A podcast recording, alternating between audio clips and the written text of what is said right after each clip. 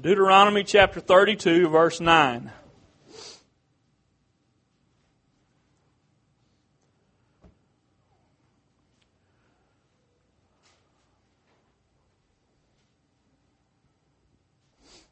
And I want to encourage y'all to read this chapter later on.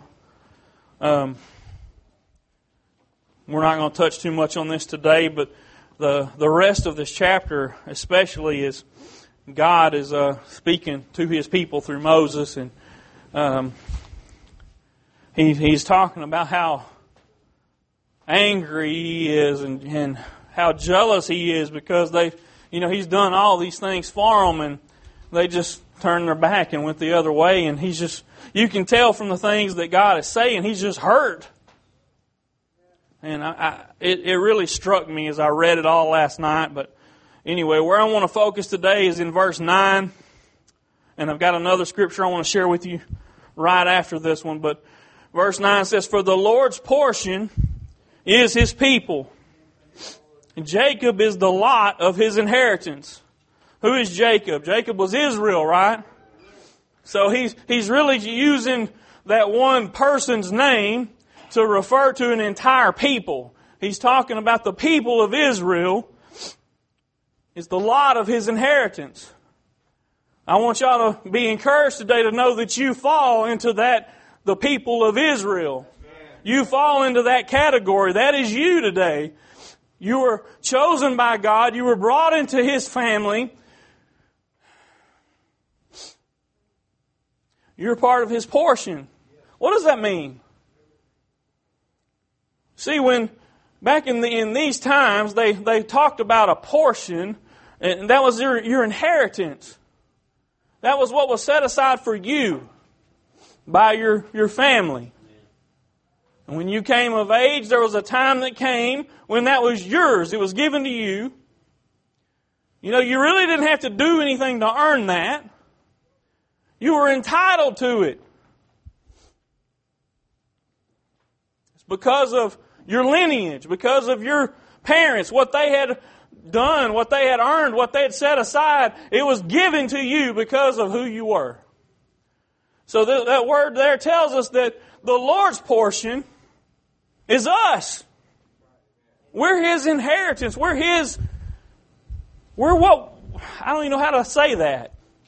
It's hard to put it in words today because it's kind of a foreign thing to us. But I want you to understand that what it's saying here is that the thing He desires most is us. You know, in, in those days, the thing that a young man looked forward to was when he got what his father had for him. We've all heard of the prodigal son, right? He wanted his right then. And what did he do? He went and spent everything he had.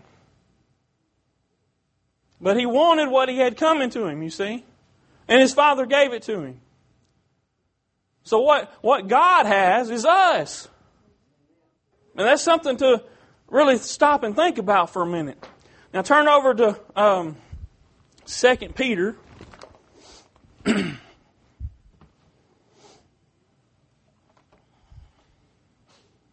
or sorry, 1 Peter chapter 2, not 2 Peter.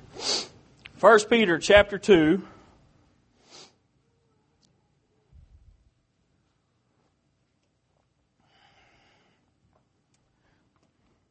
1 Peter chapter 2 verses 9 and 10. But you are a chosen generation. A royal priesthood. And holy nation. A peculiar people. That he should show forth the praises of him who hath called you out of darkness into his marvelous light. Look at verse 10 now. This is proof that you are included, which in time past were not a people, but are now the people of God, which had obtained mercy, or I'm sorry, which had not attained mercy, but now have attained mercy.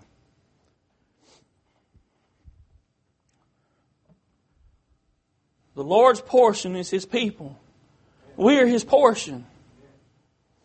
You know, there's a song we've sang recently, and uh, the first part of the second verse says, We are His portion and He is our prize. And I began to think about that, and God began to just kind of put it in my heart, and I had to find out more about what that meant. And I began to look at those scriptures, and man, it just touched me to know that God cares that much about me. That the, the thing that, see, if I was looking at an inheritance that I had set aside, man, I'd be thinking, oh man, I can't wait till I get that. I can't wait till the time comes that I can possess what already belongs to me. Now, I want you to think about this for a minute now. You see, God's portion, what He has coming to Him is us. And He can't wait until the time that He possesses us, that, that we are in His presence, that He can finally look around and say, They're all here. All of mine is here. Man, that's wonderful. It's wonderful to think about that. You ought to leave here today thinking, you know what? God loves me. And He's looking forward to the time that I'm with Him. Verse 9 there of 1 Peter chapter 2 says, But you are a chosen generation. What does that mean?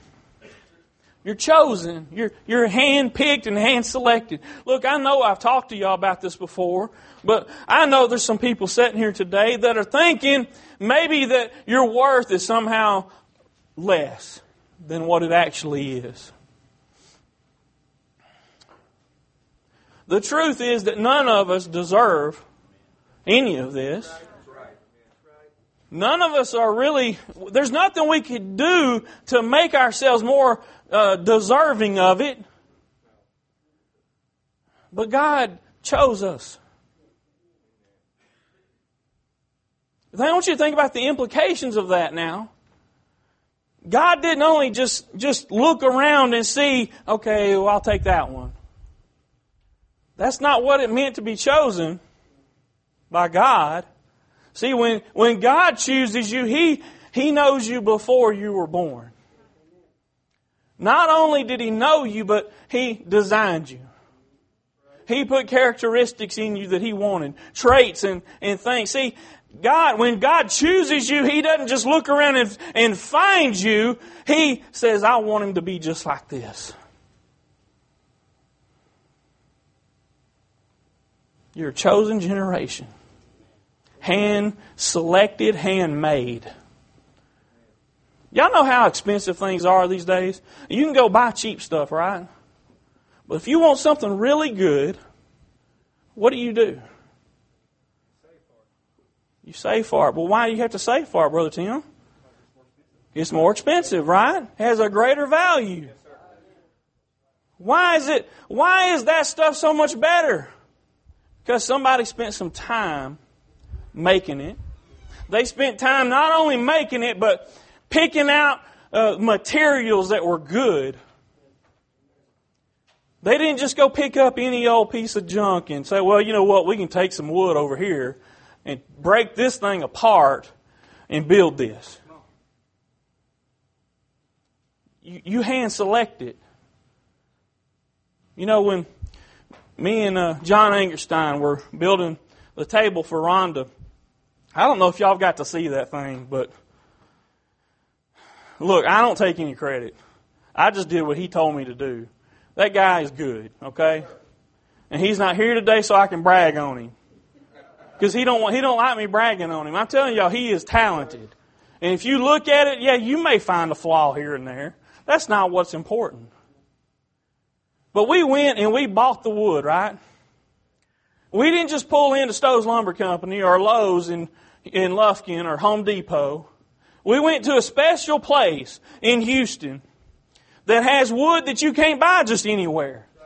I've never even heard of this wood before because it doesn't grow in Texas. Okay? It's special wood. And we looked at this stack of wood. They, they come and they set it down on the floor with a forklift. And he already had in his head how much he needed and what sizes it needed to be. I don't know how he does that. He never wrote anything down. You know, it would have took me probably twice as long as it took us to build the thing to make my list that I needed.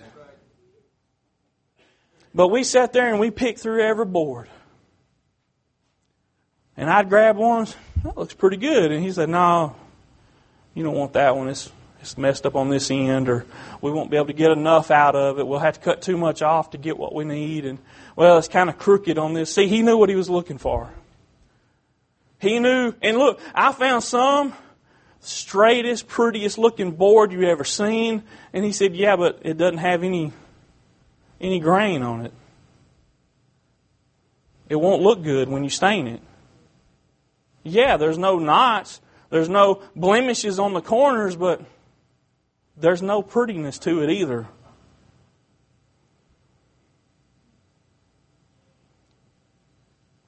Y'all, th- y'all listen to me now. See, when God, y'all, I don't know how to say this today. I hope it's coming across. But when God cares about you, that's the kind of care He takes, okay? He knows what He's looking for in you. He knows what He wants you to look. He see, He already has in His mind what the end result is going to be. And He knows what it takes to get there. That's what it means to be chosen, y'all. That's what it means to be chosen. It's not just He picked you, okay? This ain't going and picking fruit at the store. He knows what it takes to make you into what His goal is for you. His design. He is a master builder. Have y'all ever heard that term? He is a master builder. So he looked at it and he said, You know what? I think I need another preacher. And he began designing me. Y'all, I can't sit down and design a preacher. Okay? He looked at what it was going to take and he put the right people together. My mother and my father. Not just because of genetics, but he knew the traits that were going to be necessary to pour into me to make me who I needed to be. That is love I don't understand. A depth at which I can't comprehend. Y'all, this ain't just about Kevin today. You need to look at yourself and say, you know what? God cared about me. He made me the way I am. And you may look at your life and say, you know what? I didn't have all those nice things in my life. In fact, I've had a terrible life. But you know what? God knew beforehand. And if you think God can't take that stuff and make good come out of it, I've got word for you, buddy. Listen, God takes everything bad, doesn't matter what it is, and He can turn it around and make good come from it. You see, those kind of experiences I may not have. There's people I can't relate to because I may have kind of had what you might call a sheltered life in some ways. But I guarantee you, you can speak to people I can't. See, God's plan for you is not His plan for me. He designed you a special way. That's why He's called a chosen generation, a royal priesthood, a peculiar people, because we're not all just alike. You don't get peculiar people by just going and picking the everyone that looked good. Everyone that just met a certain specification. See, man, I could look through them boards and I could find some that looked good to me. But the master builder knew what looked good. He knew what was going to work right. And for particular applications, you need certain things, right? Hebrews chapter 12 and verse 2 says, Looking unto Jesus, the author and finisher of our faith. Y'all listen to this who for the joy that was set before him endured the cross, despising the shame, and is set down at the right hand of the throne of God. For the joy that was set before him, what was that? It was me and you. His portion. His portion. It was set before him and for that joy because he knew that's what it was going to take for him to inherit his portion. He had to endure the cross and he did it joyfully. Y'all listen. Up to that point, oh yeah, he said, Lord, if there be any other way, look, I want your will, but if there's any other way, please let it be. And then finally he said, he realized, okay, he realized, there's no other way. This is what it's going to take. He said, okay, God, whatever your will is, I'll do it. I'll do it. Because look, the joy was set before him. He knew what he wanted. He knew what his portion was and he knew what it took to get it. He didn't hesitate. That's my God. That's my God right there, y'all. I know y'all know this scripture, but I'm going to read it anyway. John 3:16 and 17. Now see, they don't ever quote that one. But let's read that. For God so loved the world that he gave his only begotten son that whosoever believeth in him should not perish, but have everlasting life. For God sent not his Son into the world to condemn the world, but that the world through him might be saved. That was his whole purpose in coming.